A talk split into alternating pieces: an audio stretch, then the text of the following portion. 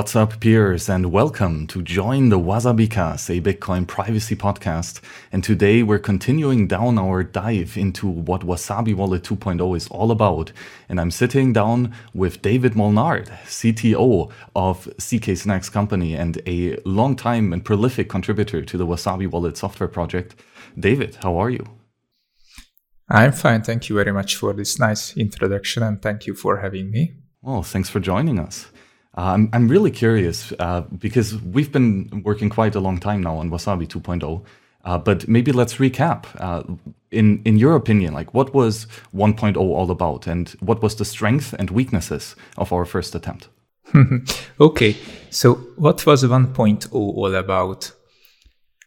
It was like a dream came true, right? It's a bit ideal maybe to say this, but actually this is what it is. And I think Adam uh, was speaking about this in the previous episode that there was a huge try and fail, try and improve uh, time period before actually Wasabi 1.0 um, born. Um, I don't want to go into very historical because I am not uh, I, I don't know the exact details, but I know Adam was working on it for six years before 1.0 came out. Uh, so basically, that's why I'm saying uh, Wasabi 1.0 was Adam's uh, vision uh, materialized in a software, right? And I think his pri- uh, prior intention was to really bring privacy to to Bitcoin. Yeah, very good points, right? Wasabi didn't come out of a vacuum. Uh, there's a long history uh, of Bitcoin privacy before. But I think Wasabi made a great effort to make it the default uh, in a lot of cases. Uh, so, where do you think that Wasabi 1.0 specifically succeeded uh, when it comes in terms to delivering a private wallet experience to users? Mm-hmm. Yes, I. So it's it's my perspective, right? So um, at that time, there wasn't any wallet or any really trustless solution for CoinJoin except except Join Market, and uh, also there was this uh, shared coin uh, stuff before um, that was kind of de-anonymized Anyway, later on, I heard news that it wasn't de anonymized as much as it was said. But anyway, this uh, event there was bringing down uh, that service as well. So it was join market and and basically nothing else. And and I think the timing was very good because um, Adam just just go very focused way to to release uh, 1.0, even though it has very many constraints in it. For example, the biggest one was the 0.1 minimum denomination, which wasn't seem to be a big constraint at that time because uh, Bitcoin was uh, three thousand dollar, uh, and and that means 0.1 was only just only uh, three hundred dollars, right? And uh, for example, you, we, we, he had to build that in because of the how how Wasabi 1.0 high zero link was designed. Uh, so that was, for example, one constraint.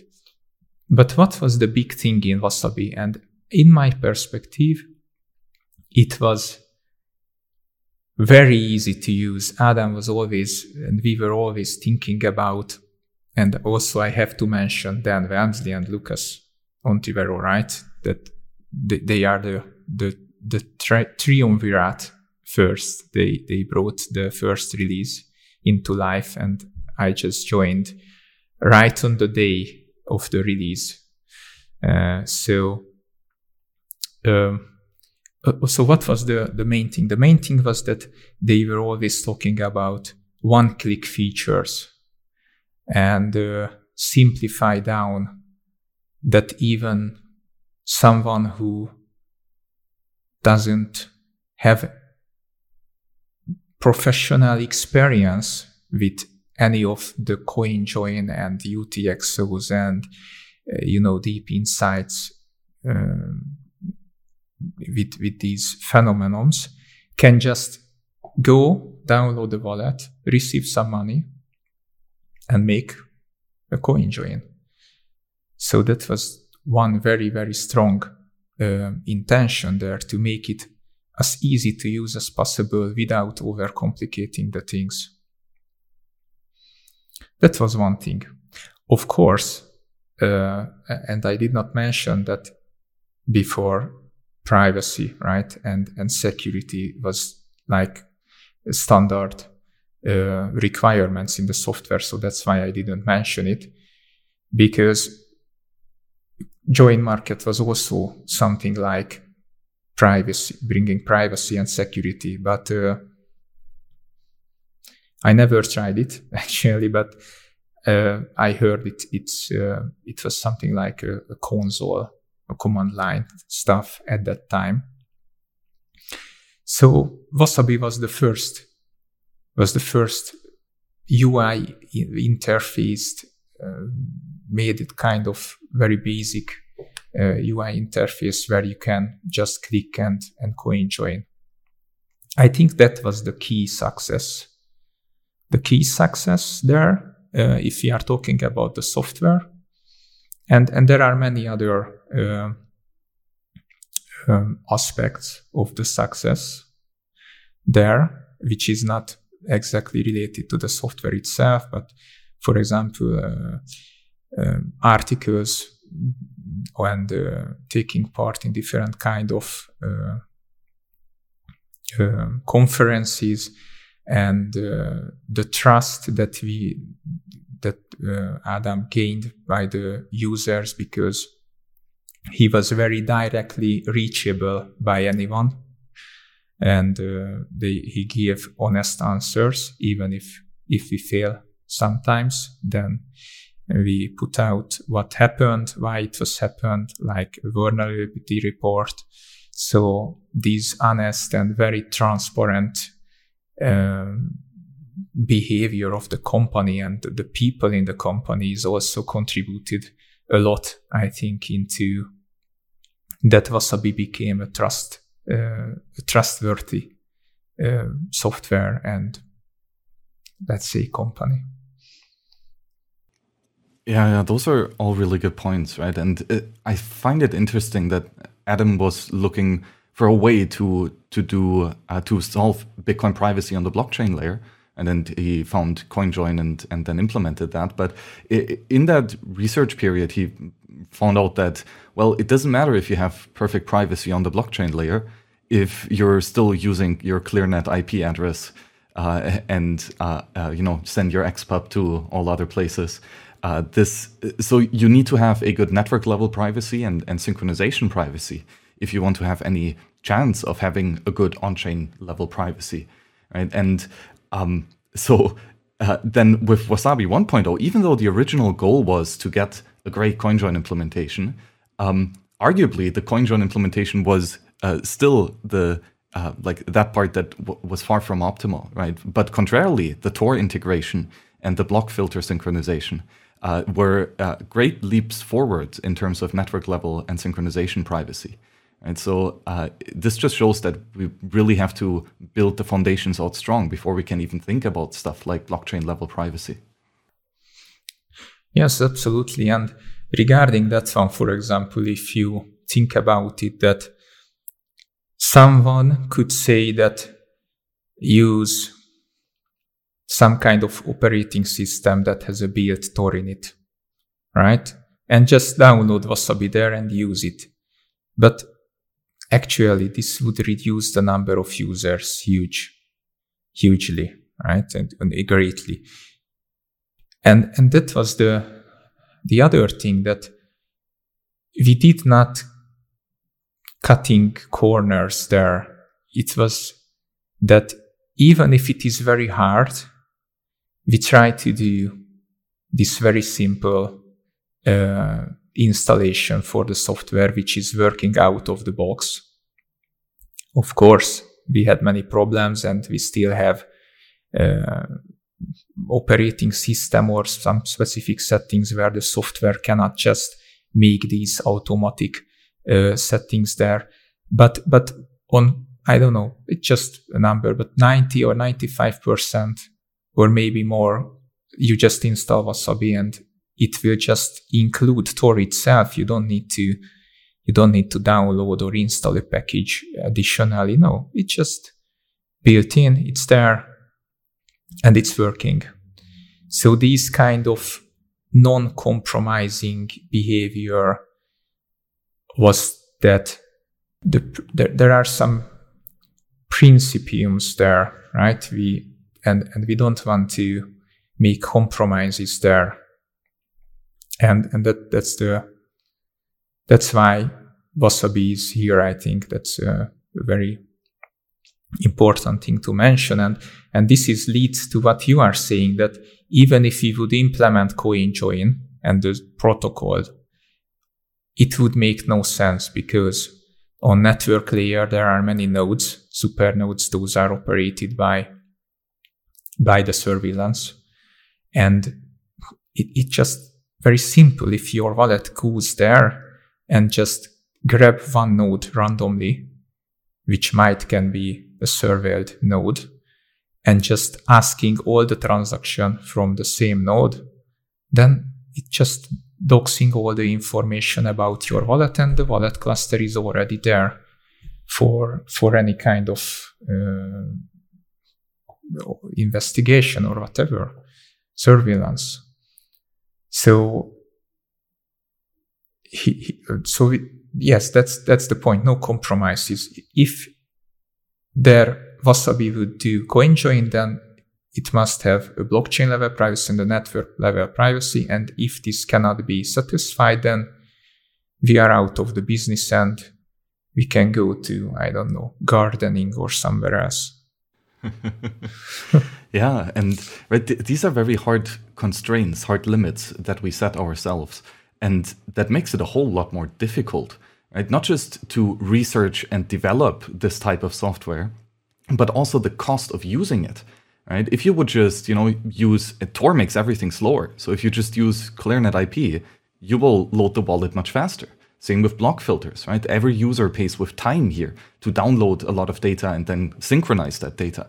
Um, uh, so this is um, uh, like what do you think about the, the level of cost that is acceptable here you know like uh, I, and i'm speaking for example if we have a very large wallet file even right now in wasabi this can take hours to synchronize um, maybe even days or weeks in, in the worst case. So, uh, how far can we go with being that stingent on our principles of privacy? Is this a question or or a, a statement? It depends, but I think the point is that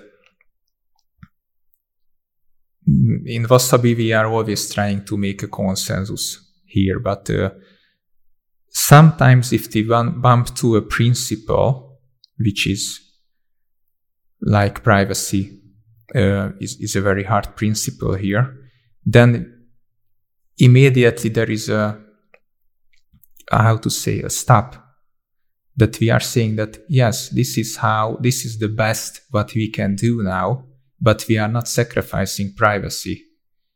For example, uh, you know, the the most easiest way to load the wallet is that there is a centralized central server somewhere and just it, it will would deliver the, the balance for your wallet and and the transactions those are included in in one second but uh, and it's very convenient and many users asking that why it is so so slow but even in that way even on those feature requests we still uh, and, and, try to describe what, how this is working, why this is it this way.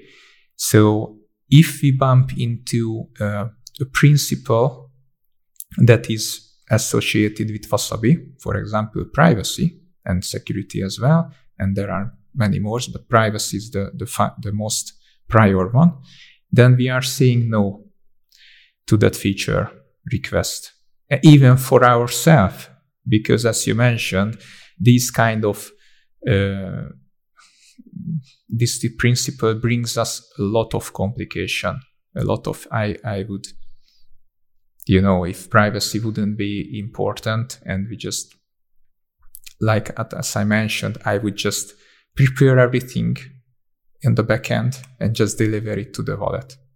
It's very simple. We won't have delay problems. I don't need to work for weeks to stabilize store and find out different kind of workarounds that how you can even make it um, uh, stable or reliable. But okay, one thing I like to do it because I like these kind of mysteries and investigations, and I think uh, many other people in this in the company is like that. Uh, that's the other one. The, the the other thing would be that I would I would fail basically if we would ever cut that cut that uh, that edge, cutting that corner, and yes, that's I think that's the the, the level is um, flexible until a point when it hurts one of the principles. And even if it hurts just a small, then we are still saying no to that feature. So basically, that's that's the one. Sometimes this brings tension, but uh, this has a price, right? This is what we are talking about right now. That sometimes this is hard even for us, for the users. But uh, yes, that's the way it is. That's how we can preserve Wasabi essential, uh, what, what's essential in Wasabi. And, and as you say, right, this uh, people uh, trust the, the reputation and that mindset or motto uh, of Wasabi uh, with well their financial privacy, which is a big part of their life. Uh, and you know when when it is known that we have these staunch principles where we don't back down off, then that gives a whole bunch more uh, well reputation and trust that the user can rely upon that, right? And then this way we almost kind of filter out a certain group of potential users, right? Those who are privacy conscious, uh, and uh, that they are usually aware that that privacy comes at a price, right? In in this specific case, just waiting, uh, and uh, I I hope that they will be more tolerant towards that, right? So, um, and I like what you said that at some point we just have to ship it. Um, and, and, be honest about uh, this is far from perfect, but it's as good as we got right now, uh, and hopefully it will help you already. Right? But be aware it comes at a cost uh, mainly of you waiting. Uh, and that doesn't mean though that we stop working right uh, on improving the problem and uh, even though we have those very hard constraints uh, to still make some small marginal improvements wherever we can right? and we saw that i think during the life cycle of 1.0 right the the actual 1.0 release was well it worked but barely in many extents uh, and you know, if you would have had large wallet files or something and trying to synchronize that with the that old wallet, probably would have taken ages, right? But then I remember numerous times where we have, for example, increased the the speed of synchronization by massive factors of like uh, you know 20x or even 75x, uh, and that just shows that having these limits is hard, and it, it will take a long time to um, build something that is very usable and valuable within this limit, but it's it's definitely not impossible. And so th- this is a, a great mindset to actually build high quality software. Yes, and actually, if you grab this loading example, for example, and uh, I'm I'm sure that we could elaborate on on that more. But the other aspect what I uh, encountered here, and and I'm I already made it to my uh, myself as well that we try to step back every time in a way to have a, a, a bigger vision of that what we are doing in the software. And if there is a, a bigger goal that a huge improvement in privacy, in that case, we prioritize that one. So, for example, when we are talking about loading time of the wallet, that is important for the users, but it's it's a secondary uh, feature compared to any other kind of privacy improvement. And for example, we could sit on VV1 and further increase, uh, further develop it to being more and more convenient to use, to having all the features those are requested. But uh, in that case, we would just sit down there and and just living there in that let's say so it's it's not bringing a new I, I don't like the word innovation because it's very uh, used by everyone, but really bringing some innovation to to the software. So we said that no, yes, wallet loading time is a lot sometimes, uh, but uh, is that really important to improve that? Is that really worth to spend one month on that?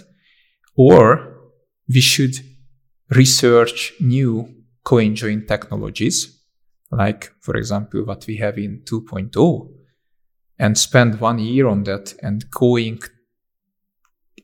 in in a manner to look to the future instead of trying to make something that will be obsolete sooner or later. And this is also hard because, uh, at least for me, because sometimes I uh, have this convenient convenience that yes, I just this is a masterpiece, right? VV1 and it's very stable, and we just add another feature, and you know you can do this for years. And uh, rebuilding the software from let's say almost scratch is something that also sounds like a big adventure, a challenge, but also it will, we, we knew that it will take a lot of time and a lot of effort to, to make it work. But we decided to do it. So that's also kind of part of Wasabi that we are not looking back. We are always looking uh, to the to the future and try to implement features and IDs. Those are pointing to the future and not something that is convenient for us to do.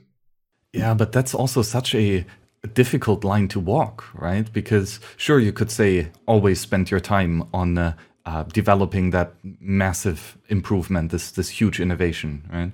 That's one extreme. The other extreme is to uh, let's make just small marginal fixes to what we got, uh, make what we have better, right? And if we do that often enough, it's going to lead to a big uh, innovation too, right? So there's there's these two sides, but where or how did you choose when to switch from one to the other? It depends on the people of the company. I would say I, I feel that I am kind of a stabilizing person, person. So I'm always uh, try focus on on the that we have something and make it a bit more better, and uh, that's but but I also understand that the other concept and why it is important. But I think everyone has the role their their role of the company uh, in this manner. And uh, we try to become a consensus. And uh, and and I, I saw that this is an important step to not uh, continue uh, VV1 in that way and to find because there are limits there right? And that's that's the that's the main point that you are making something more perfect and better but because it has a, a basis, a base basement, it cannot be became anything, right? Because it was standing on on on on solid uh, things that cannot be changed. For example, in Wasabi, there is the zero link protocol, which is a very, very solid concept, but it has its limitations. And saying that, okay, zero link has constraint, those are not uh, bringing privacy for everyone, for example. So we have to change that. So it is no matter how much time you spend on zero link, it will be never satisfies that goal. It's not a clear cut. You can make some mitigations and improvements, but at the end you will have something which is kind of not too bad, right? It's it's not good, but not too bad. And in that case, in that case, you have to decide. S- start something new from scratch with risk, taking the risk, right? That's that's one thing. Taking the risk, taking the the load, the workload, and uh, we we decided to do that, but not because to do something new. It was because we, we just encountered what is missing from VV1. Why? What do we want to? And this is what I mentioned earlier, that step back one, right? And look what, what happened in the last, I don't know, two years with VV1 and what's the, the, the most important. For example, when we released VV1, after three months, um, there was a huge conversation about that Wasabi is hard to use. Because even though we tried to make it a one click and a very easy to use software,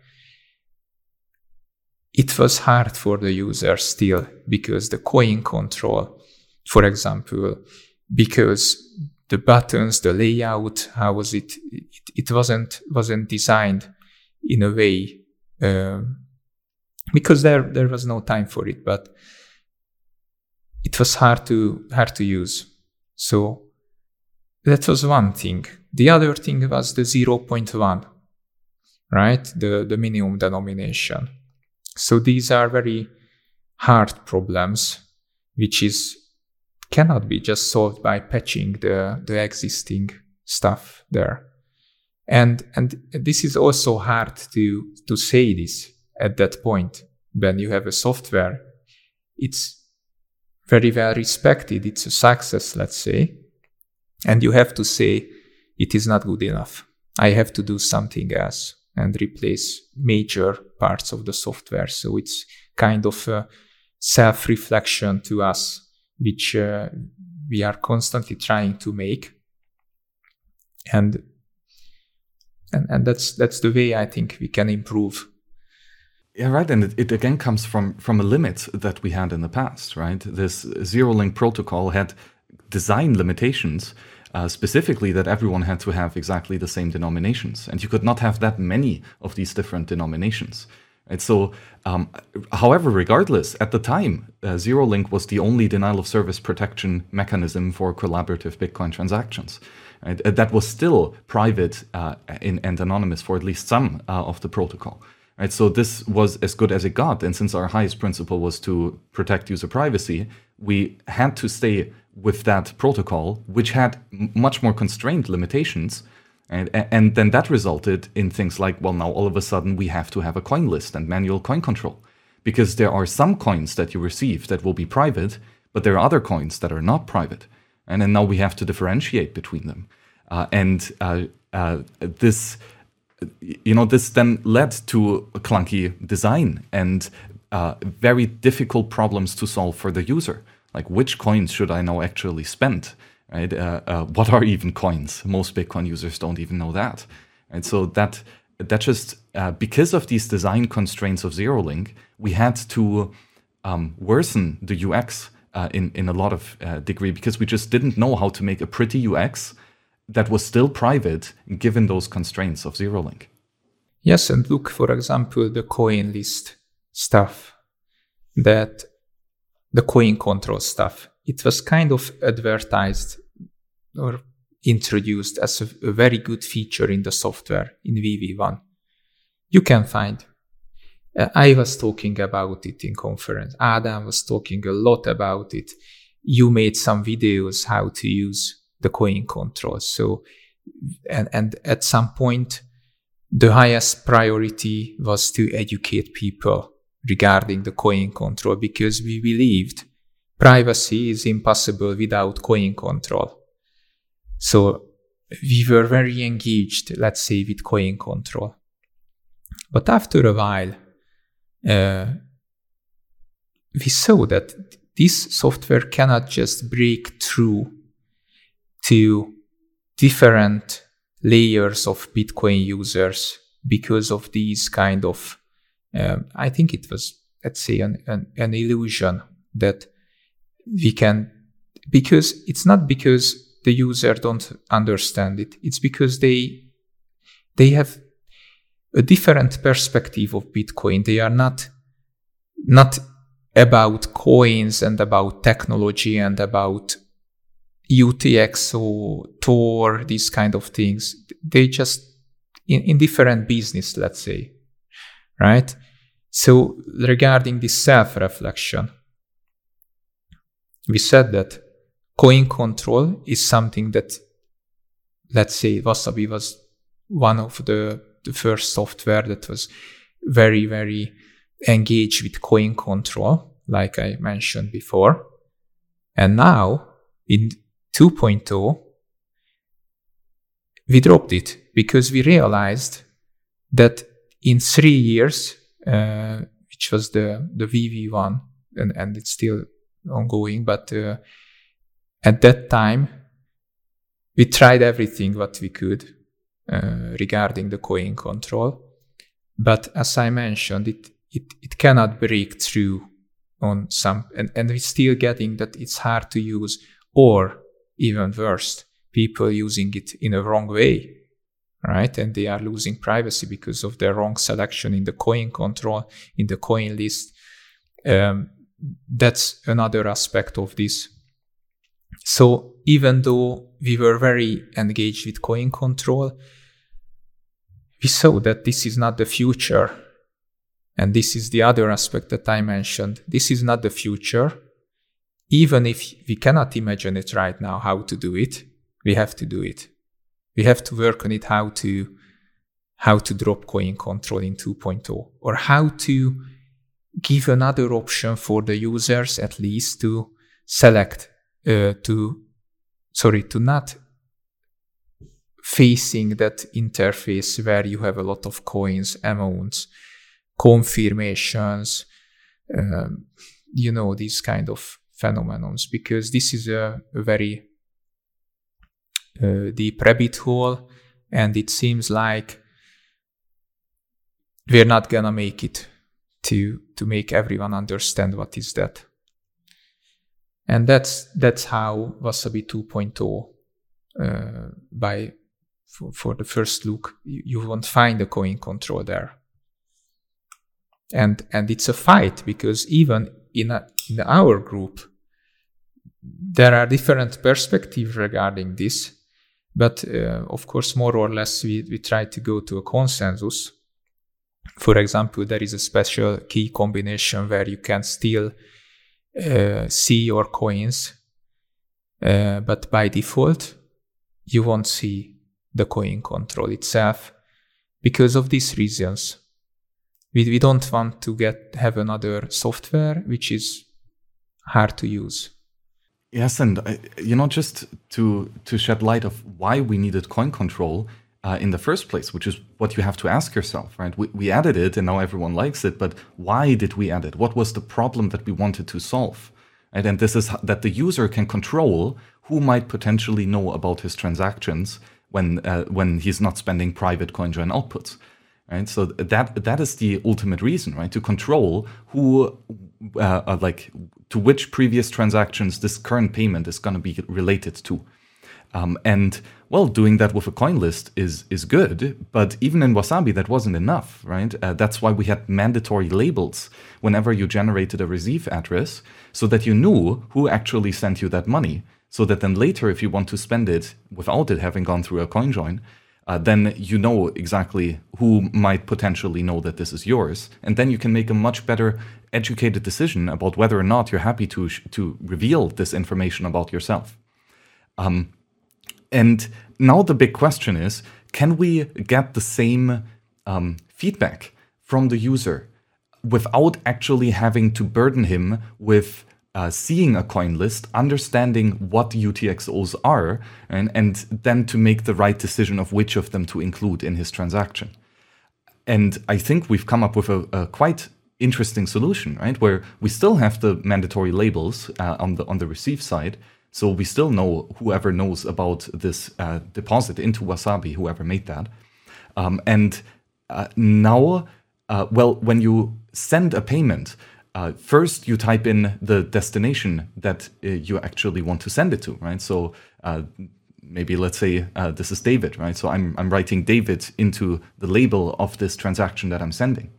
Well, and now the wallet can go through and, and see, well, do we have any unmixed coins in the UTXO set of this wallet that has the label of David?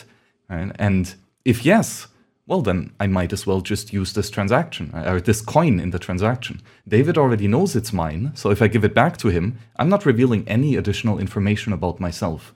And, and uh, this is one of the nice tricks of how we can uh, solve one of the problems that uh, we're trying to solve with the coin list itself, but doing it so by asking the user a much more intuitive question and, uh, that gives us the preferences for example, who has sent you that money and whom are you sending that money to now?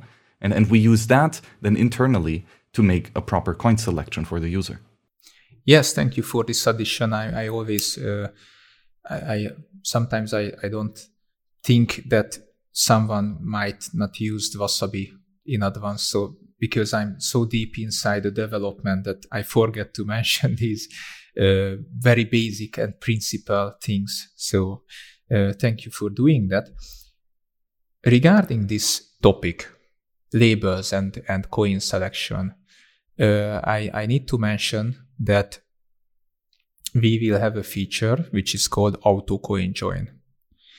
And uh, VV2 motto, let's say, uh, or saying is that privacy by default. And the thing regarding coin join would be regarding coin selection would be that the user would have always enough private coins to make a transaction. Because, and let's jump back to how to have private coins, making coin joins, right? And if you, we jump back to VV1, what was happening there is that the user has some money. And then he went to a coin join. He would get back 0.1 and the toxic change. Why it is toxic? It is toxic because using subset sum analysis, it's easy to, sometimes it's very easy to, to, to figure out which is the change that is coming back to you. Just a very quick example. You have five Bitcoin one on one input. You go into the coin join, you will get 0.1 and you will get back 4.9. If someone looks at the transaction on the blockchain, it will, will be easy to find out which is your change it won't be easy to find out which 0.1 is yours because there are 50 or 60 0.1s there in the transaction. That, that's your private coin. And, but you will get back the change, obviously. And in the next coin join, you can do another round and another 0.1 private coin you will get. But you will have another change of 4.8 so there were two problems here. You will get 0.1s in your wallet. The other thing, you will have toxic change, which you have to coin join in another round until it will consume your whole balance. So at the end, you will have uh, private coins in your wallet. And th- these are two things. One, 0.1 is a is, is one denomination. And right now it's let's say it's huge because it's I don't know the exact exchange, but let's say it's four thousand dollars. Uh, four thousand dollars is is good for someone who is making big businesses, but for a regular user, it's a lot of money. So the the first thing is, and, and when you try to send, then you will use this coin, this 0.1, because that's that's what you have in your wallet. So you will use it as an input, send it to someone else, and here comes the label stuff that you mentioned. You type in that I'm sending this to Max. And so you will get the private coin and you will know about the change that I'm getting back from, from you. And here comes the, the, the paradox problem that that change is known by you. How can you, uh, let's say, dismiss the the label on your on that coin, you have to do another coin join. So the problem of the change is, is something very important to understand.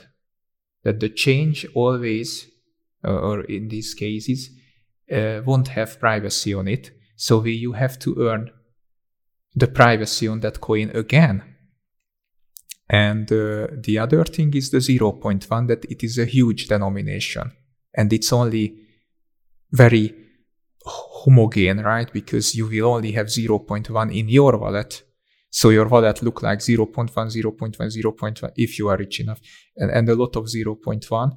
And at the end, one small amount of change that you won't use when you are sending so this is how your wallet would look like, uh, and this is how it is working in, zero, in uh, VV1. But if you compare to VV2, what's happening is that the wallet is trying to maintain 40 coins for you, which means that when you come with one coin, uh, and and you you participate in one coin join, you will get back this is not exact numbers and it depends on the users, but you will get back, let's say, four or five coins there with different denominations. So your wallet will, will be much more colorful or variable amounts. So when you will try to send to someone else, the wallet will pick the, the most, the, the, the, the composition of coins. The first thing that it won't generate a change, right? Because sometimes it can get an exact match. And uh, for example, Lucas made a research that, and, and that's why the 40 coins was some kind of goal, because if the wallet has 40 coins, which is very well distributed enough regarding the amount, it is almost for sure that the software will find a combination that is producing very small change or not producing a change at all, which is very good because you will get rid of the toxic change problem. And this is also true for the coin joins. The wallet will try to make a coin join in a way that you don't get back uh, a change and so you don't need to mix. And if you are lucky enough, and this is something that we, we have to improve, but if you are lucky enough, the, after the first coin join, you will get a decent number of anonymity because you will get back five coins with four or five or ten anonymity set on it, anonymity score on it. And and and that's something you can already use to send for, to someone and it's uh, if you are not uh, um, i don't know someone who is uh, observed by i don't know six chain analysis company and you have a wire on your phone or something so you are someone who is uh, everyday bitcoin user then having those anonymity set is already giving you a, a good privacy for for personal users. Of course, you can keep doing this and and get the the anonymity score th- that you want, but uh, you know when when you are in a hurry or you want to get something quick, then this can be a solution for them because having no privacy is much worse than having some privacy, right? I, it's trivial, but basically with 1.2 you, you was not able to do this because if you take part in a coin join and there were I don't know 60 users, then you immediately get 60 uh, anonymity score. But some users, and this was a support request, that why do I need to have? I, I'm I'm good with 20, but you were not able to do 20 anonymity score before because because this is how ZeroLink works. Uh, it puts everyone on one denomination, which is 0.1. And if there are 60 people, then there will be 60 anonymity score there. So this is how VV2 trying to deal with the, the minimum denomination, the, the problem that uh, there are only 0.1s in the wallet. So you have to consolidate sometimes uh, that using privacy, and there are many other privacy nuances there. In VV2, you will have a variable amount of uh, amounts, variable coins with variable amounts, and the toxic change problem is mitigated as well. And, and that's how you even don't need to use the labeling system because the labeling system was another uh, kind of questioned many times. How is it working? Why is it there? Uh, that's another topic. I, I let you react, react to this one. Uh, we can jump into that as well after this. Yeah, no, you, you really lined out uh, uh one of those major benefits of Wasabi 2.0, right? And that's um, uh, to kind of separate that out a bit further, right? In in 1.0, we had well one or later maybe eight different standard denominations. Uh, you know, 0.1, 0.2, 0.4, 0.8, uh, 1.6, and so on. Um, uh, but uh, and these standard denominations were defined for every round, right? So in in one round, the de- minimum denomination was 0.1000 and then the next round it was 0.099999 right? Uh, because it kind of had to be reduced for the fees. Um, and uh, with now with 2.0 we flipped that on the head right? We've we've created i don't even know how many hundreds or thousands of different standard denominations between 5000 satoshis and something like 1200 bitcoin or something i think it is it is 64 64 now 64 different standard denomination are now possible. And um, I actually had a feeling it would have been even higher. Um, but, but, but, in any case, uh, there uh, that now means that um, every output or almost every output in a CoinJoin transaction will be one of those standard denominations. And uh, however, that does not mean that there are multiple outputs with that exact amount of satoshis right, of the standard denomination. Right? So even though every output value is going to be one of those standard denominations, there might be some denominations that only have one anonymity set size. And um, uh, however, the the really really cool benefit about us now making a much more deliberate choice of what are these standard denominations uh, is that uh, they are very easy to add up to each other. So th- this is a concept known as low Hamming weights, uh, and uh, basically it just means that uh, y- you know if you have a 0.1 and another 0.1, well you can add a 0.2, right? So and 0.2 is another standard denomination, just as 0.1 is, right? Uh, and, and, this means that you can very nicely kind of um, move up and down uh, this denomination uh, scale, and you can create outputs of the value uh, whichever you choose, right? But because they are these low Hamming weights, regardless of what your input amount is, you can decompose your out or that value of satoshis down into very few outputs. You know, as David said, roughly between three and five or seven. Not even sure what the worst case is. Um, but this just means that even though there might only be a very small number of equal outputs uh, of that specific denomination, you still get uh, a higher privacy as compared to the amount composition of 1.0, right? Because these were not low Hamming weights, so they didn't easily add up. Yes, and as as you as you mentioned regarding the denominations, that and, and this is what that we are trying to improve. That how how this is working. That basically everyone in in connection confirmation phase anyway after the coin join is started let's imagine it in the following way I, I don't know how our audience is familiar with video games, but imagine there is a lobby and everybody is coming into the lobby and saying that, hey, I have I have this coin and I want to coin join.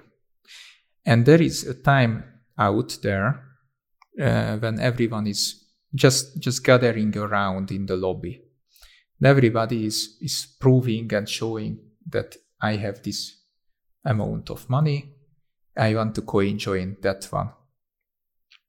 And this is the input registration phase.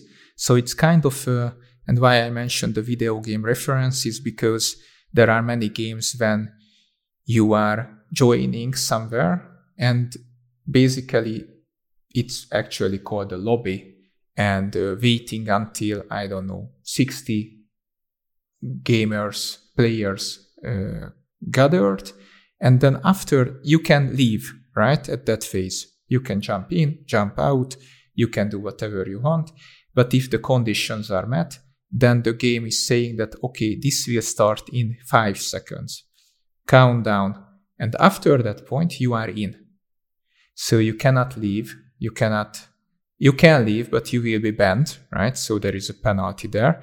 And basically the, the progress is starting to, uh, to, to, to, the progress is starting basically. And that's the connection confirmation phase that after everyone collected together and some conditions met, we are starting to construct the coin join itself, which is a, a, a huge transaction. But the point is there that uh, at connection confirmation, everyone gets the inputs of the transaction. Those are, we, we don't know who, which input belongs to who, but you will get a list of amounts. Those are the amounts of the coins they, that will get into the coin join itself. And from those info, from that information, every client will try to figure out which denomination will be the most frequent one. And uh, of course, taking my uh, uh, balance into account, it will try to figure out which denomination worth to register to. And sometimes this estimation, this uh, guess, is very good. So in that case, there will be, let's say, what is the good? What does it mean good? It means that you will get back five coins with slightly same that everyone, every coin will have some uh, anonymity score on it and you will get back no change because there was there was an exact decomposition uh, on your balance that you want to uh, participate with and and that's that's uh, an addition compared to vv1 another addition that uh, they the clients try to make let's say a consensus but there is no communication just only this uh, game this guessing game uh, regarding the denominations and then they will try to register and uh, see what happens. And and sometimes it's very good. Sometimes it's not but i think that's something that we can improve but basically that's that's one uh, basis of how to select the denominations. So the denomination is not uh, the standard denomination, the levels are predefined by the coordinator, but the actual denomination, those will be realized in a coin join itself, is actually made by the this consensus among the clients. So that's the that's the deal there. This is really interesting because it's uh, it again shows that we have constraints here, right? We want to reveal as little information about the user as possible, right? But think of the other extreme, right? So we have a, a couple of users, uh, and each of them would trust each other, right? And they would just share exactly which coins belong together, right? So not just saying this is one coin that I have. These are the four coins that I want to register, right? So you publicly attribute uh, exactly what your total wallet balance is in this specific coin join. So the sum of your inputs. And Sorry now, if every other user in in mm-hmm. VV1, we are talking about VV1. Uh, no, this is just how we could have done it in uh, we we uh, Wasabi 2.0, right? We we we could have went the way that every user publicly announces exactly the sum of all of his inputs in that specific round, and if every other user knows that, well, then we can make that decomposition uh, table a lot um, more accurate, right? Because we know exactly the wallet balance of a user, right? And then we can better deduce uh, how he's going to decompose that, right? But of course, the big problem here is then every user must tell every other user uh, what's the sum of, of my money that I have here. And well, the question is can we get a good enough result without having to reveal that information about the user?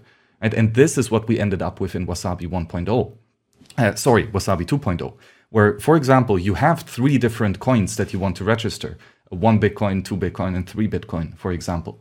Um, however, so you do not go into the lobby and just as one identity say, I have this one plus two plus three Bitcoin, uh, and I want to coin join all of them. Instead, you create a separate identity and you uh, communicate through a separate Tor stream uh, and just present one of your three coins uh, uh, uh, under this one identity. And then in parallel, you just create a new identity and walk into the same room wearing a different mask, proposing your second coin. And then, then a third identity appears proposing the third coin. And the main benefit is, you know, not even the other users or the coordinator knows that you're actually those three people providing these three different coins, right? That that's actually one entity owning all three of them. And and um, well, but we, we, we did some simulations and actually figured out that even if we don't know which exact input pairs belong to any given user, uh, we can just assume uh, that everyone only like that everyone uh, every one coin is owned by a different user, uh, and that's how we build our decomposition kind of frequency table, um, assuming that everyone only has one coin, right? But the end result is pretty good already, right? It's it's not perfect. It would be a lot better if we would know exactly which inputs belong to which user. Um, however, even if we don't have that information, the result is good enough. And so uh, this is another line where, where that we draw on the sand and say nobody should know which input uh, you consolidate here. And that's that's a very important aspect of 2.0 that we figured out to do it properly without having to reveal that information about the user. Yes, that's a huge improvement there, and it's uh, yes that just to wrap wrap what you set up uh, set, wrap up what you said that in VV1 you were able to register coins up to seven.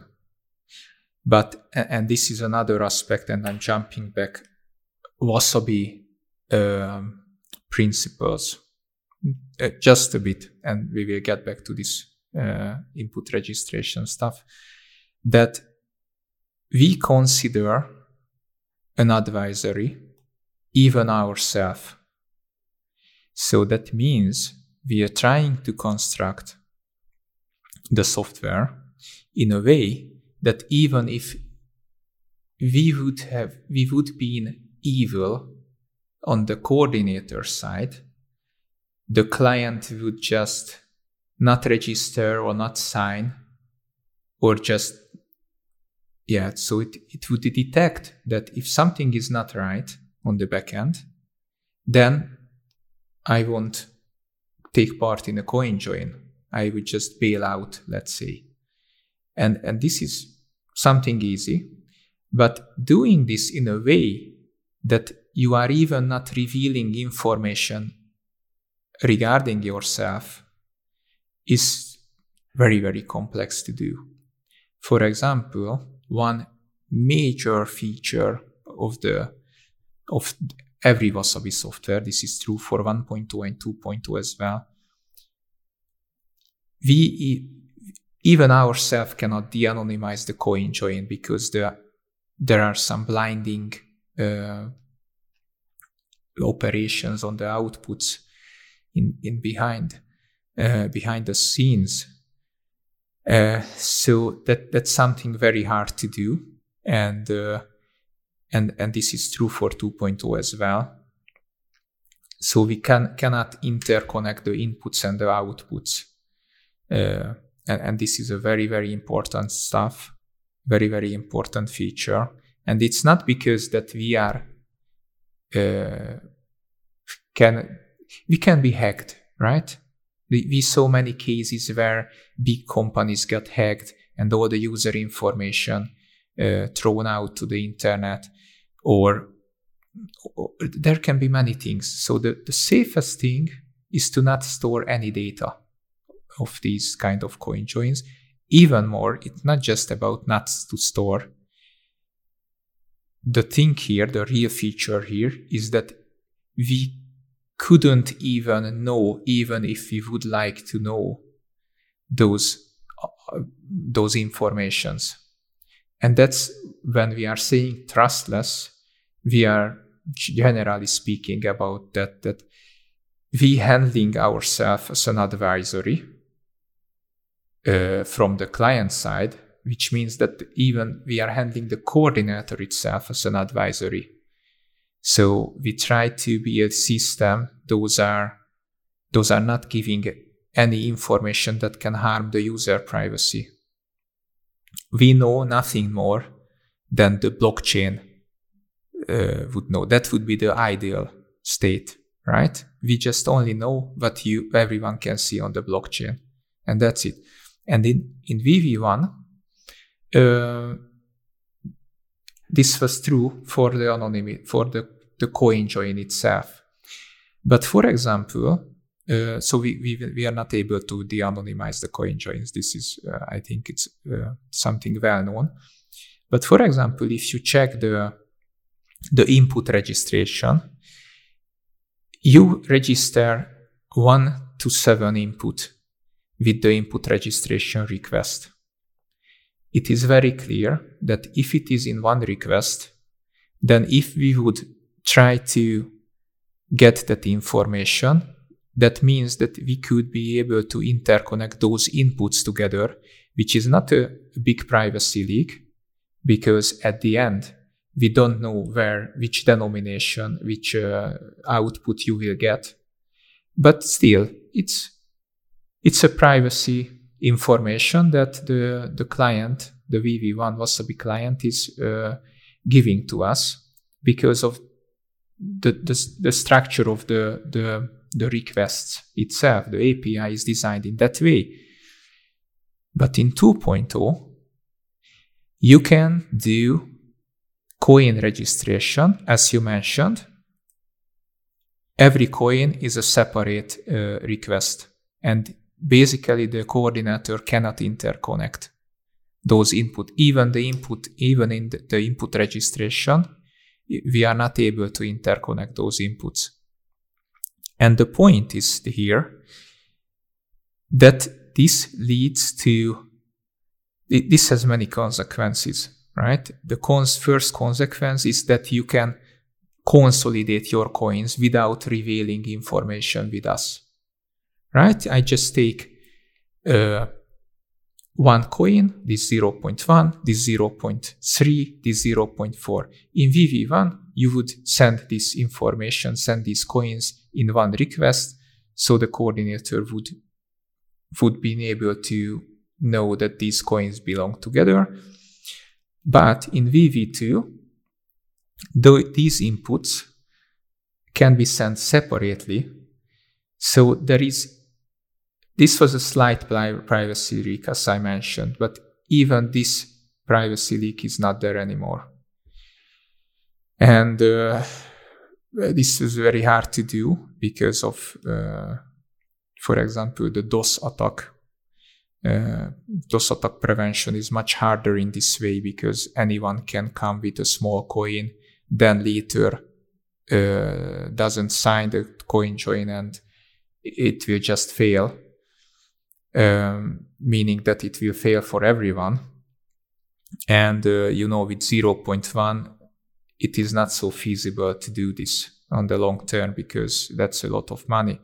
But now that you can register small amounts, you just bail out at the end and the coordinator can just uh, ban that little small coin. But if you have a lot of money, or not so much, but you have a lot of coins, you can keep doing this for, I don't know, for a day. And uh, pushing down the service for a day is not a not a DOS protected service, right? So it's, but uh, yeah. Anyway, that's uh, uh, uh stability and security mm, important aspect. But the thing is the privacy aspect again that you can consolidate without any privacy uh, privacy problem inside a coin join. So that that's something uh, a improvement there. And here again, right, the extra focus on keeping users' privacy leads to way bigger problems uh, that are much more difficult to solve, as the denial of service factor that you bring up. Right. So, uh, how can how can we deal with it? Uh, you know, where previously the attack cost at least 0.1 Bitcoin, now it costs 5,000 Sats, uh, substantially less. Right. So, were there any kind of mitigations done on the back end to hopefully counteract that new imbalance? okay, so that's a one thing is, for example, that in VV1 we let unconfirmed coins to register into the round, and the problem here is that uh, what's the what's the advantage and the disadvantage? The advantage is that you can do coin joins much quicker because you don't need to wait for the confirmation, right? You can just take part in one coin join, you get the output of that coin join, and you can immediately register that unconfirmed output into another coin join and basically build, uh, basically quickly having more privacy. On the other hand, this led to a problem where these coin join transactions basically chained up and nobody, uh, at least the miners, just didn't want to mine the transaction because it's a huge uh, data, right? Many bytes. So the, the, the cost is huge. And if the, the fee environment changed rapidly, then it wasn't feasible to mine those chains. And uh, when when there was a, a, fee bump there on the block uh, on the Bitcoin network, uh, we get the problem that these transactions are just hanging there for a week, and the users just hey this is not confirming, and there was no way to improve because imagine that it was the fee was a hundred dollar or something. So even if one user would say, okay, I try to try to bump the fee with uh, child pay for parent uh, technique, let's say, so create another transaction on top of the unconfirmed your unconfirmed coins, and let's say you you set it to I don't know five dollars or something. That that's not much, right? It's not a really make sense to do it because the the transaction is huge and the fee is huge and basically one user cannot make a significant impact on that one. So later on we changed to confirmed coins only at input registration and that also takes out the many of these edge cases, many of these DOS attack problems uh, from the round. So that that was that was one kind of mitigation there. Of course, we still have the the banning system that if if uh, uh, UTXO disrupting the round then we will ban that for uh, it's configurable, but let's say for 10 hours. But from the records, we saw that on this side, the disruption mainly coming from network problems or just misusage of the software. For example, someone forget that they are part in a coin join, just put, put uh, close the laptop and uh, so it was not an intentional DOS uh, attack, instead accidental and it's coming from usage usage of the software. Maybe the the attention was not brought uh, yes brought to the users that hey right now you are coin joining so don't turn off your computer. And actually we implemented some kind of shutdown prevention into this uh, vv2 as well uh, to to warn the users that you, really should not uh, uh, power off your laptop right now because the coin join transaction is a critical phase. You should wait two more minutes until it finishes. Um, uh, so that's regarding those protection. This is what we did. That now we are only accepting confirmed coins. We have the banning system there on the input side, and all of these improvements uh, to to mitigate the user user error, the, the behavior, user behavior, those led to to coin join round disruption. I think that's it. And and we we hope that and we agreed that this would be enough at the beginning, uh, because we assume honest users uh, on some level. At, at least this is what we experienced in VV1. So that's why. So it is not just assume, but uh, it based on the uh, based on on the past. Yes, and I think so far that strategy worked out decently well. Uh, I don't think that there were any major active attacks. You know, sure, we experienced some failure, but that was, as you said, usually just someone closing his laptop, or much more likely, Tor uh, being very slow and, and cumbersome. Um, so uh, maybe you can speak a bit about how we improved Tor as well, because we use it a lot more heavily now. Right? Previously, let's say seven inputs uh, being consolidated. That's just one Tor identity. Uh, but now you have seven unique Tor identities running in parallel, right? So presumably uh, that's a lot heavier use and uh, hopefully not a lot more failure on the signing side. Okay, so just a couple of sentences regarding DOS attack because before we move forward to the, the next topic, that we, we got DOS attacks, but on different level. So it's uh, the attacker don't need to go down to protocol level of the coin join. They just start to uh, uh, overwhelm, for example, one API request but even that is not required. If you have a public IP address, and at that time we had, it was a luck that it, it wasn't uh, discovered by attackers, but after a while it was. And they just send, I don't know, SYN, SYN request on TCP level. Uh, but I don't know, two millions in one second or something, and, and that's more than enough to to disrupt the service. So uh, uh, those attacks should be mitigated on different level because it seems like it, it doesn't need to go into this this deep, right? So we should not try to mitigate problems and those attacks. Those are not exist on that layer.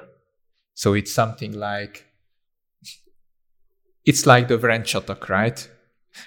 that you can buy you can buy very sophisticated uh, hardware wallets, but at the end, if they attack you and your life is threatened, it doesn't matter what technology you are using.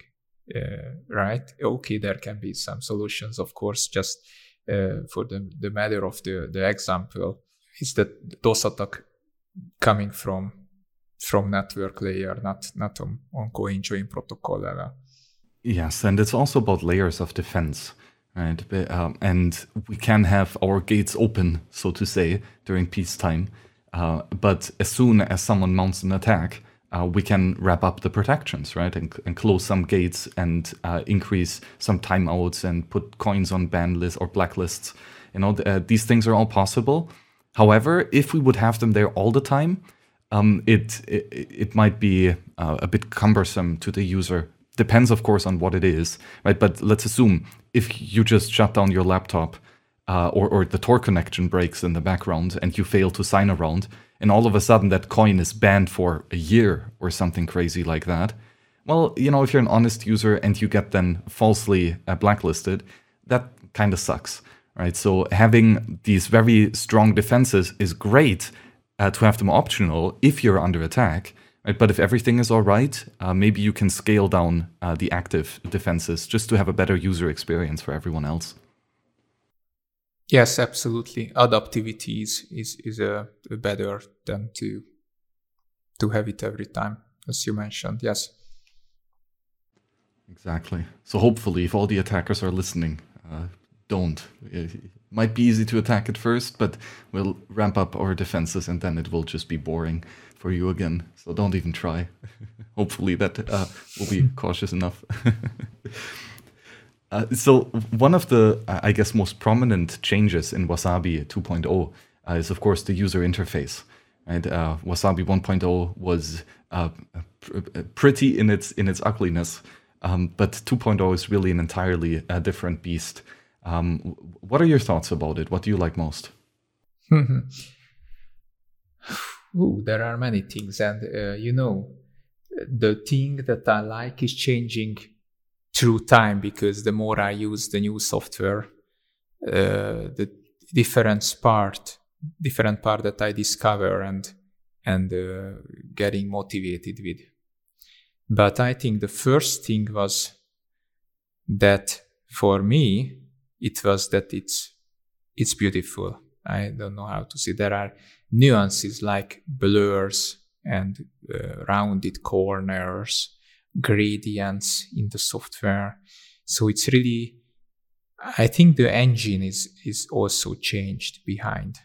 So now it, it can have more sophisticated animations in it. It's not just that you are getting uh, an interface. You will get an interface that is interacting with your your sense of beauty. right? It's, for example, when you start the software and uh, there is the out of the box experience, which is uh, some basic information regarding the wallet uh, for the first time.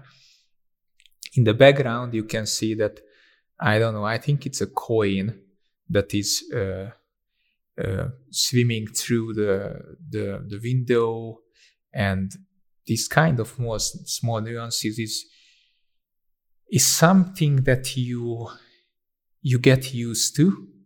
But then when you switch back to vv1 for some reason you will see that oh, okay it's it's like a bad dream right? Coming coming back. It, it's not I, really i don't it's not that i it was wrong or something it was i, I know why it's like that. But uh, strictly speaking about the experience it's like like as i mentioned it's like oh i i forget how was it look like before and the the, the difference is is very big. The contrast is huge yeah i can echo that you know i i was the biggest fanboy of the 1.0 interface it was so nice so detailed uh, so you know and, and once you got used to it you could really find a lot of nuances hidden uh, and that was great. Uh, but likewise, you know, now after using the new UI for a couple months, um, I'm kind of ashamed of how bad it is and how much I liked it, uh, the old one. yes, it is like your old washing machine, right? It's it's it does the job, but you have to put some pillows uh, around it because it's very loud and sometimes it's it's uh, leaking the water. So uh, but you get used to it right? So everybody knows how to use your the old washing machine and and you know what you will get from it. So it's very reliable. You may even fix it if there is a problem because it's so simple so it's it's robust right?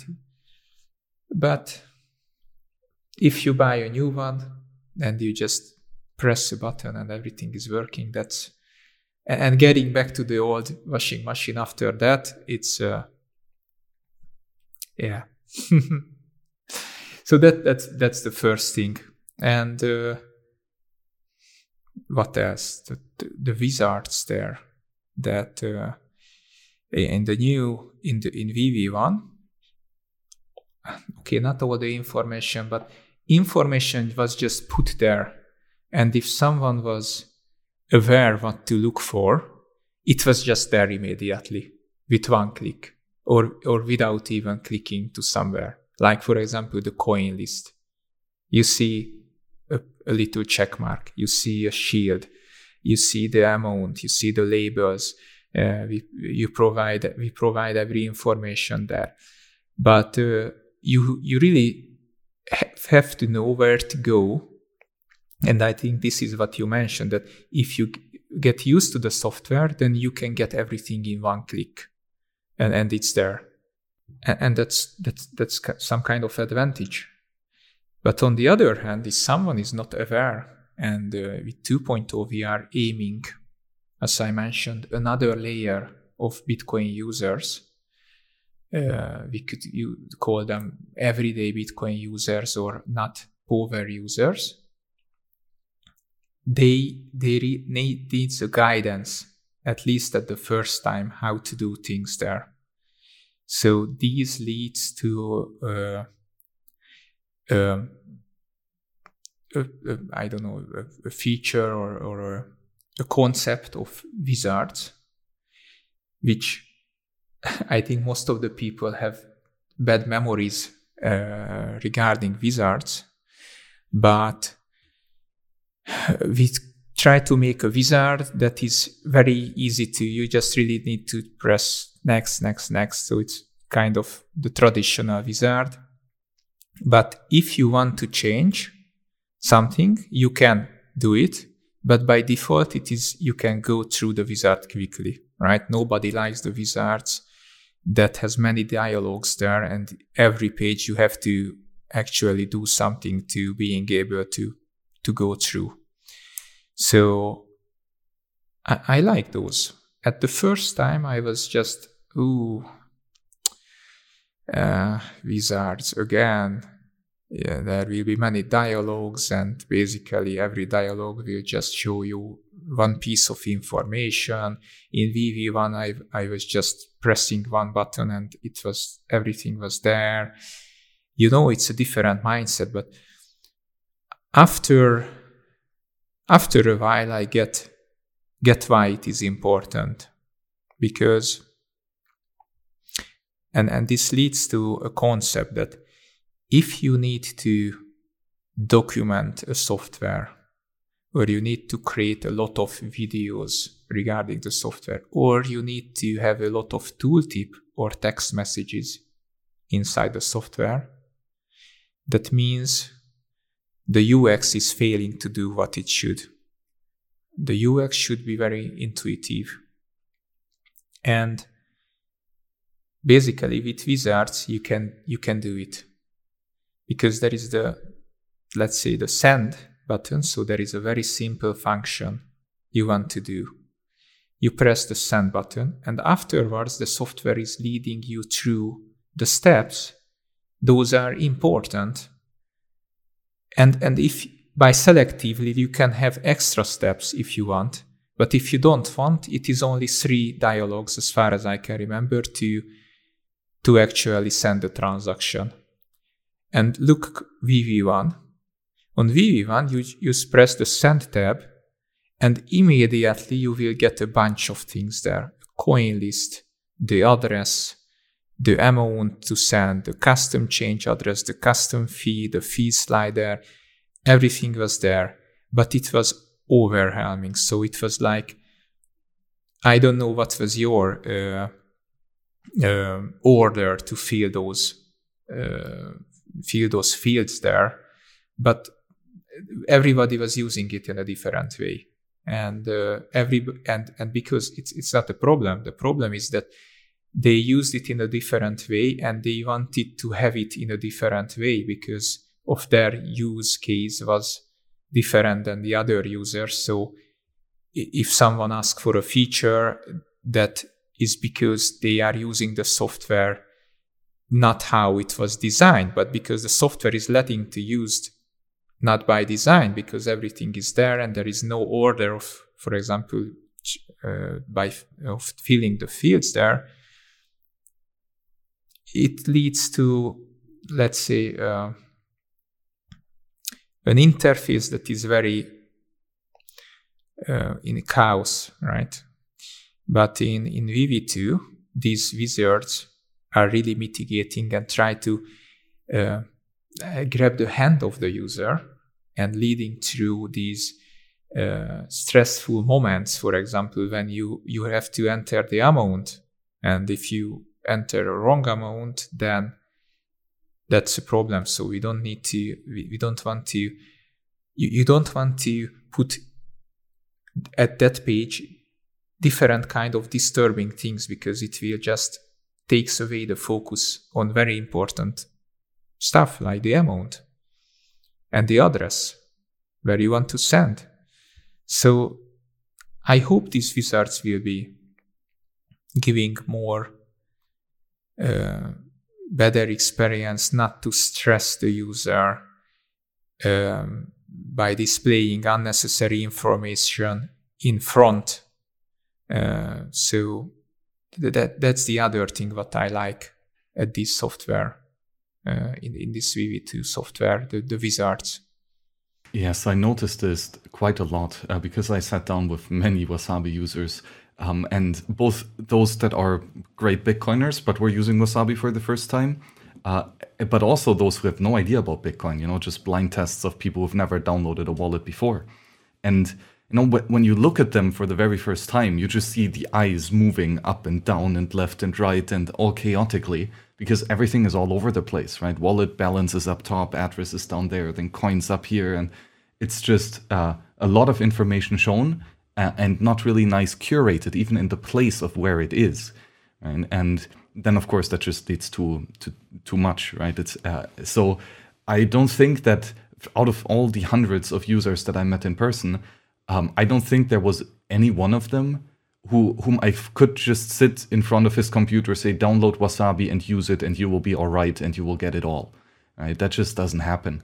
Um, you really needed to sit down and talk step by step about what is the coin list, now why do you even need to select something from there if you want to make a payment you know all of these all of these things um, and, and, basically we've now made me obsolete you no longer need a guy sitting next to you on the computer uh, but the software will actually guide you through that process in a similar way that i did before right but of course much better uh, and much more automated and i think that's that's uh, that's incredibly great for first time users uh, like I, I don't think that can be overestimated of, uh, of of how much of an impact this will make for new users, right? Um, and now the big question is, right? How how does that apply for for users who who know a lot, right? Those who are Bitcoin Power users. Um, but but even for them, I think you just want to have your problem solved easily, right? You want to send uh, your payment and you want to do it privately in as little mental effort as as reasonable. And one of the really cool um, eh, improvements, or one of the cool aspects of having these wizards, is that we can change the experience of the wizard based on how the current situation is. Right. So one perfect example is if you so you deposit money into your wallet, right, and you wait a couple days, everything is nicely mixed, everything has reached its privacy score, um, and now you make a payment. Well, uh, you click on send, you see the first screen of the dialog, right? And you type in your uh, the amount and the address, And then you choose the uh, in the next page you show uh, the recipient, like so whom are you actually sending to? Right? But then the wallet will realize, well, you have private coins in your wallet. Um, uh, nobody knows that they're yours, basically. Uh, and it's enough satoshis in those private coins to make this payment, right? So, well, uh, I will just auto select uh, from all the private coins those which will come closest to to the payment amount, and uh, then we go immediately to the transaction preview screen, right? Because well, uh, you're private by default. There's uh, there's nothing that you need to change in order to improve your privacy. Basically, it's the uh, we, we give you the most level of privacy that that's possible in very little steps right and then that's that's great you know for for everyone where you can make payments super simply without needing to worry about coin control or whatnot right but then in that other scenario where um, you don't yet have uh, private coins right? You have not yet done sufficient coin joins uh, to reach the anonymity score. Uh, then the behavior changes right? There uh, uh, uh, it, it pops up that hey we, we cannot make this payment with the desired amount privately right? We don't have enough mixed outputs basically. So now the user needs to take action and actually tell the software so which unmixed coin do you prefer to to be used here right but again we can decomplexify and remove the coin list out of this and uh, just handle based on the labels and that information associated with it. Right. So the the actual um, screens that you will see will depend on how your current situation is. Right. And if your current situation is optimally private, we don't need to bother you with weird things like coin selection. Right. Um, uh, but it's still accessible to you in the case that you need it. Yes, exactly, exactly. Uh, automatism is something that for the first time it can be sounds like a, a feature that is scary because when we are talking about privacy and security, then these kind of convenience see features like automatic whatever sounds a bit dangerous. Uh, at least this is I experienced this uh, from some users, not everyone, but there were some concerns about this, and uh, and that's the point that the the wallet tries to make automatic decisions, but only safe decisions will be made. And if the wallet is not sure what to do, then you will there will be another dialogue where basically you will get into control in that case. And uh, for example, one feature is that is an automatism inside the software, but I think it's it's very useful. Just to mention an example, for example, in in VV1, you had to select the right coins from the list. And personally, what I did is to order the coins in the order of amount, try to find the closest coin to the, the to the target amount, which is a bit higher, and just send it. So I will get back the toxic change in that case, which I can I have to mix again, and also and, and that's enough. That's uh, that's enough problem, right? But in in for example VV2, there is an optional there is an option a feature the changeless coin selector, which basically combines all the coins. And, and I, I was really struggling because I had a lot of coins because I made a lot of tests on my uh, wallet. I was trying to play with how can I put together two amounts that it, it is very close to the to the target. And this was a purely manual uh, heuristic uh, from my side that I was trying to combine and see the sum of the coins at the, the bottom of the coin list and, and try to find the closest one. And eh, more or less, okay, I found this, I send it, I still got some change back. But why not make this? Why not suggest the user an automatic uh, uh, possible solution or an opportunity to that the software can combine uh, many of these can run and uh, put together many of these combinations and find the best one which is the closest to the target using the less coin possible but you won't get back the toxic change and this is automatic right? Because it, it's if if you want it i mean that the calculation is automatic but then the user will get the the message that there is a way that you can avoid change. You click there the software will select the coins. You don't need to know about which coins were selected because because those are all private. So you you, you don't actually need that information you will get the what is important that the target amount, those are only private coins. You get the fee, the network fee. And that's it. You press confirm, and now you, you are having, a, let's say, a perfect send without getting back a change. And I think that's that that's another feature that I, I like very much because it is giving me very nice options like this is 0.1 dollar more than the the desired, of course, I I I will use that uh, that combination because I, I don't want to get back the change, so I don't need to mix. So at the end, it will be cheaper, even if I use more inputs in the transaction. I won't get back the change, so I don't need to do anything. I don't need to to mix again those coins. That those are, I think, more because in that case you have to pay the network fees and and that's it.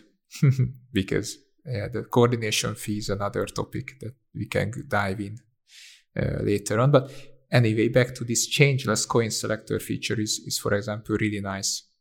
Yeah it's a really great feature. And you know it, it could have worked in wasabi 1.0 already and you just go through your coin list and find an amount that's close by.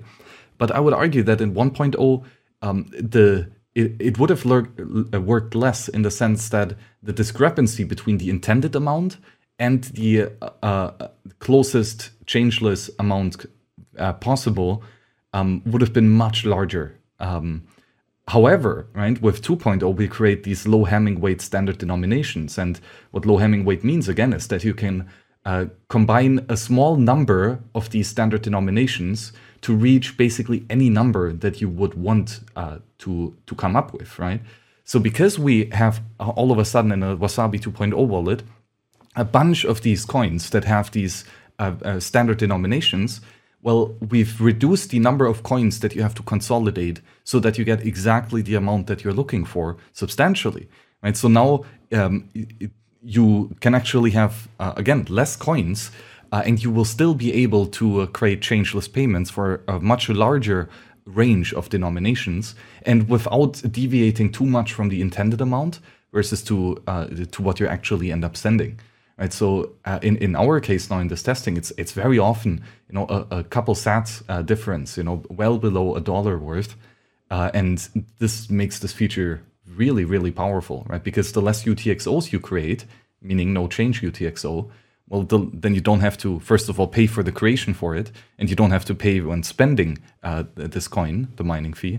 But you also don't have to worry about the future transaction history when you actually spend that change. Right? So if you don't receive a change, there's nothing to worry about um, ab- about how to spend it in the future. So as you say, that saves you on doing a mix as well. Right after every payment, uh, if you receive change, well, you should do a coin join just for the fact that the person whom you paid then no longer knows the next person that you're to pay. Um, and uh, that's, yeah, it, it, just works very well. Uh, and this is again, right? This is one of the things where we used the coin list previously. So you first select the coins and then you press the max button. Right? Very counterintuitive, very weird, uh, kind of a hack. Probably only a small fraction of the users figured out that you can do that and that it's actually beneficial for your privacy. Uh, but in 2.0, thanks to this wizard, we can just, you know, throw a small notification, hey, change your payment amount slightly and you'll benefit. Right? And if you click that, well, the warning is gone and it looks green. So you prefer that and you just click next, not even knowing exactly what's going on or, or, or why it is important. but it just works. Uh, not exactly by default, right? Because we're we're the wallet is changing the payment amount that was previously specified. So I don't think that we should do that by default. Um, but uh, at least we notify the user that there is a problem, that there is a way to solve this problem, right? Given the certain trade-offs of sending a little bit more or a little bit less. Yes, exactly. Again, by default, we are not going to these options, but we provide, and again, a one-click solution, right? That's it's something easy to to click on and uh, just to have. Do you want to have changeless transaction for 0.1 dollar more? You just click on it, the coin selected, and that's it. So it's it's again simple user interface, and uh, the UI guys in, in, the team has a great, uh, a huge um, uh, work in this kind of feature. So they are really trying to having user test and try to figure out uh, without compromises how this can be made uh, very simple and very intuitive. And uh, there was a, a, debate, for example, regarding the, the tooltips. Uh, should we should we display tooltips or should we display text or should we have a little eye icon there where the user can click on or, or display some more information. And basically, in many, many cases, they were even, they were able to break down the problem of uh, describing something for the user, break down into, into user interface itself, like adding one more dialogue there to make the things obvious. And I think this strategy works very well because um, I, anyone who is in software development, I think, uh, would uh, agree with this that users don't read, right? They, if there is a long text, and it's even uh, um, ugly, right? You, you, read it once, and the next time you go there, it's the text is still there, so it, it makes no sense to you. So the the interface should be as intuitive as possible, and uh, and and that's when you start Wasabi. This is what what uh, the UI wants you to feel that yes, I I know I I have to click here. Um, then I want to send, I click the send, and from that point, you go through the wizard. And as you said, there are forks depending on the, the actual situation. Forks where, where they will get a different dialogue or a different way, a path, user path. But all of these paths are just like leading you through the whole process. Yeah, there's really a lot of uh, very in- innovative and interesting ideas in the new user interface. And we're still working on it. Uh, and I always find it very fascinating when, when following this work in progress. And you know, the, the first draft is, is kind of weird uh, and doesn't feel right, right? But it's still okay. Uh, but then after a couple rounds of refactoring, um, and then all of a sudden, you know, you move that icon from left to right and it changes everything. And all of a sudden it feels really, really good. Um, and I think we've already done massive improvements over the last couple months, uh, now up to the testnet release. And I'm certain we're going to further improve up to the mainnet release and later. Um, but uh, the yeah, it's it's it's really a lot of it's it's a lot of fun. There's a lot of new concepts uh, that we're proposing here um, that might be interesting uh, for for other wallets too. Yes, for example, we were struggling a lot with the fee, how to set the fee rate for a transaction without saying fee rate or Satoshi per V byte, right? Because if we are talking about Satoshi per V byte, this is a rabbit hole that it leads to to a vortex of information and but but still we, we know a lot of information regarding the fee rate and the current fee environment so how how to how to communicate the fee rate without speaking about the fee rate, you know, and and every time we get back that yes, we should display the Satoshi per V byte, but but we, we know that road. We already did it in VV1 and it was not so good. The other solution would be to have this fast or cheap, right? It's a scroll bar or, or medium priority, low priority, medium high. That's just that it will have predefined predefined values there and okay confirm make the confirmation in one hour or in in a day or in three days right so it's it's uh, not so advanced. So that for example if you go to us and what what we did is actually that we we had a, a, a chart there. And and what's the nuance? The the nuance that we the user usually want is to where or if it is urgent then you will just send quickly right? We are talking about a case when it is urgent but you want to make it as quick as possible but also the economically the best choice there right? There there are many situations and and you go to one of the the fee providers there or like uh, the block blockchain information and you try to figure out heuristically uh, yes the next block has an average of 22 satoshi per v byte so i will send 23 right or something like this. But if, if it is above 100 then you will say no this is too much i won't send the transaction now or i don't know whatever. So we decided to to pick uh, a default value there, I think, which is the quickest confirmation possible or something like this. I, I don't remember, but there is a default choice. But then, if it is not good because uh, the user see that this is four dollars, for example, so I want to change it, then the user will have a, a chart where basically he, he will be able to decide where is a breakdown uh, in the fees uh, versus time.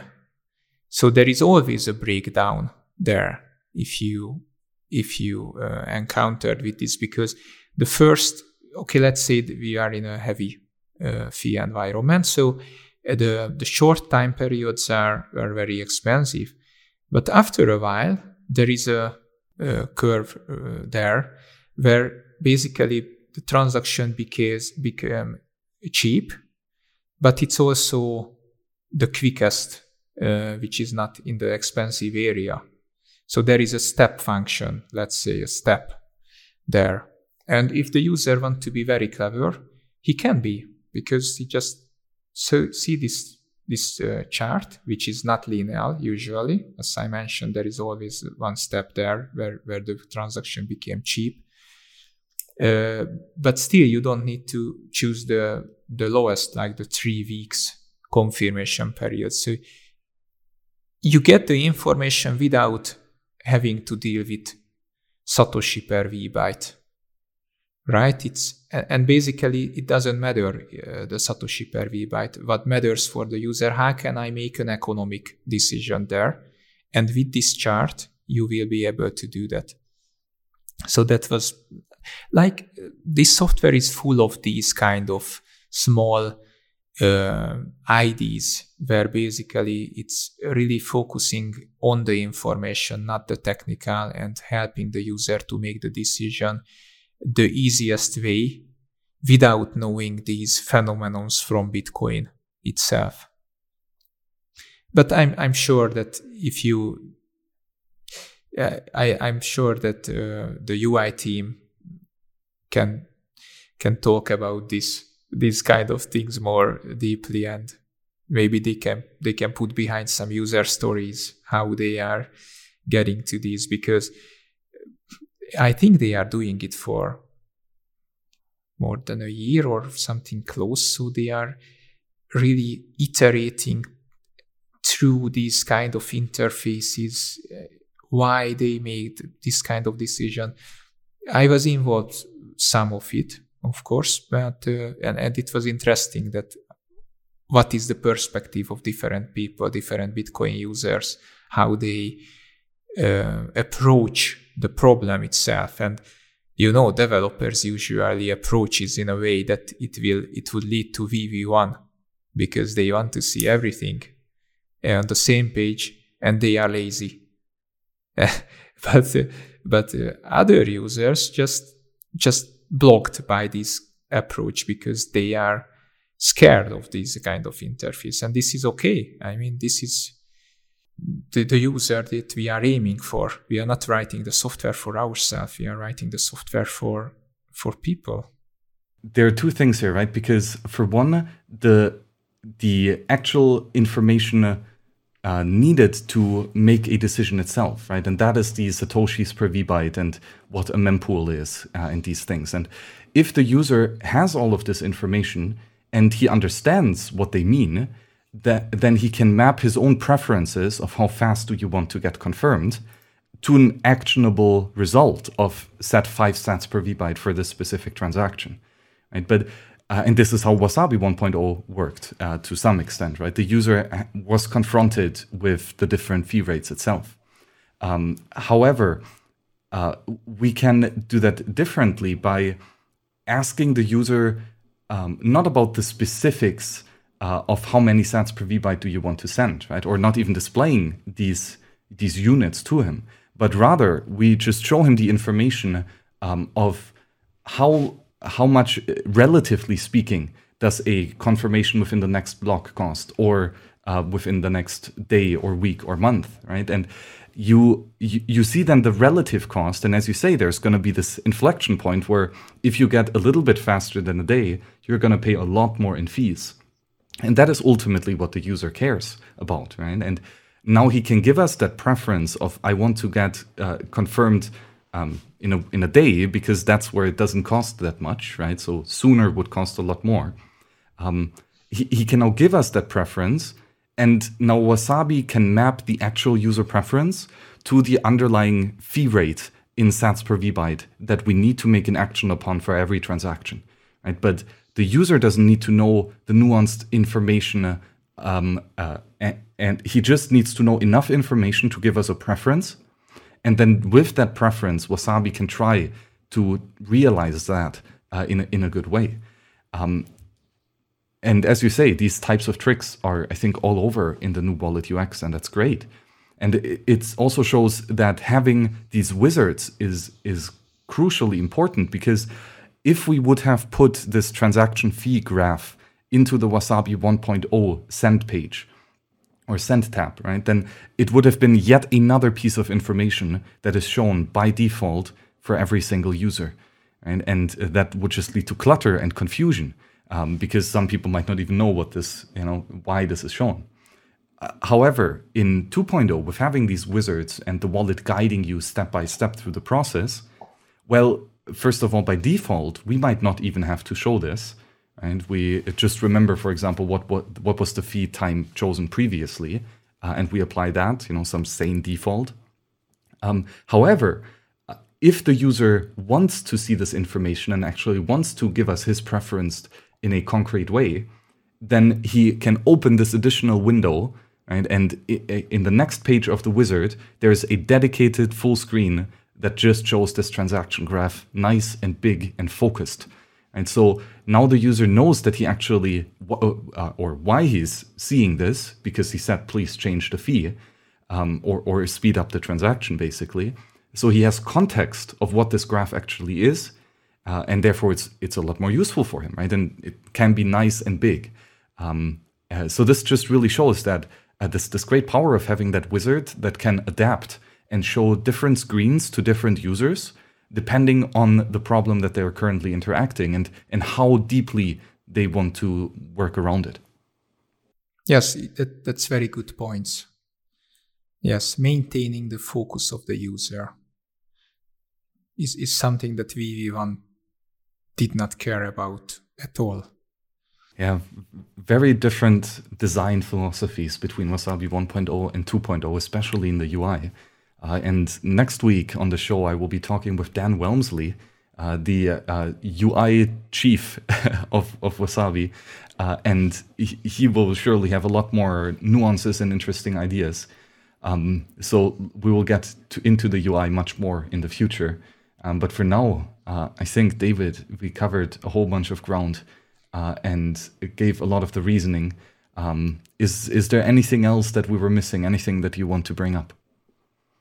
Uh, I think it was enough. There are many other topics, like for example the WabiSabi protocol, which is the the the framework of the new CoinJoin, right? But it's a, I think it's a a, a whole other episode, and maybe maybe Lucas can talk about that uh, in details uh, more.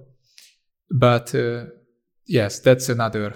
Uh, I think we we went through all the uh, the most prior things like comparison between the, just picking out the the most important changes and uh, the reasons why it was made they were made so I, I don't have any more topics for today. Well, then, David, it's time to say one more time thank you for all the work you do, uh, because seriously, Wasabi would not be here today uh, without you. Uh, I've been uh, some major and very important uh, part of the project. Uh, so thanks a lot. lots of users are thankful, I'm sure, as well. And thanks for coming on the podcast. It was nice to chat again and to dive down these nuances. I hope this was valuable for the users too, and they understand some more of our rationale behind these reckless and, and weird changes that we're doing with 2.0. Uh, they're hopefully well contemplated and thought through uh, by great minds like David. Um, but as anyway, right, give us your feedback. Um, this, this is why we have this testing uh, review candidate right now um, to, to make sure that uh, what we came up with is not completely crazy. if it is, tell us. Uh, if it's kind of brilliant, tell us too. Uh, but please be active uh, because now is the time to still, um, you know, make changes uh, before we actually ship it for good uh, on mainnet uh, for for the crazy people. So, um, David, thanks again for joining us. Thank you for having me, and thank you for your attention. And yeah, we are every contribution is very warmly welcomed there. So keep it up. Thank you. And for everyone else, uh, see you on the next one.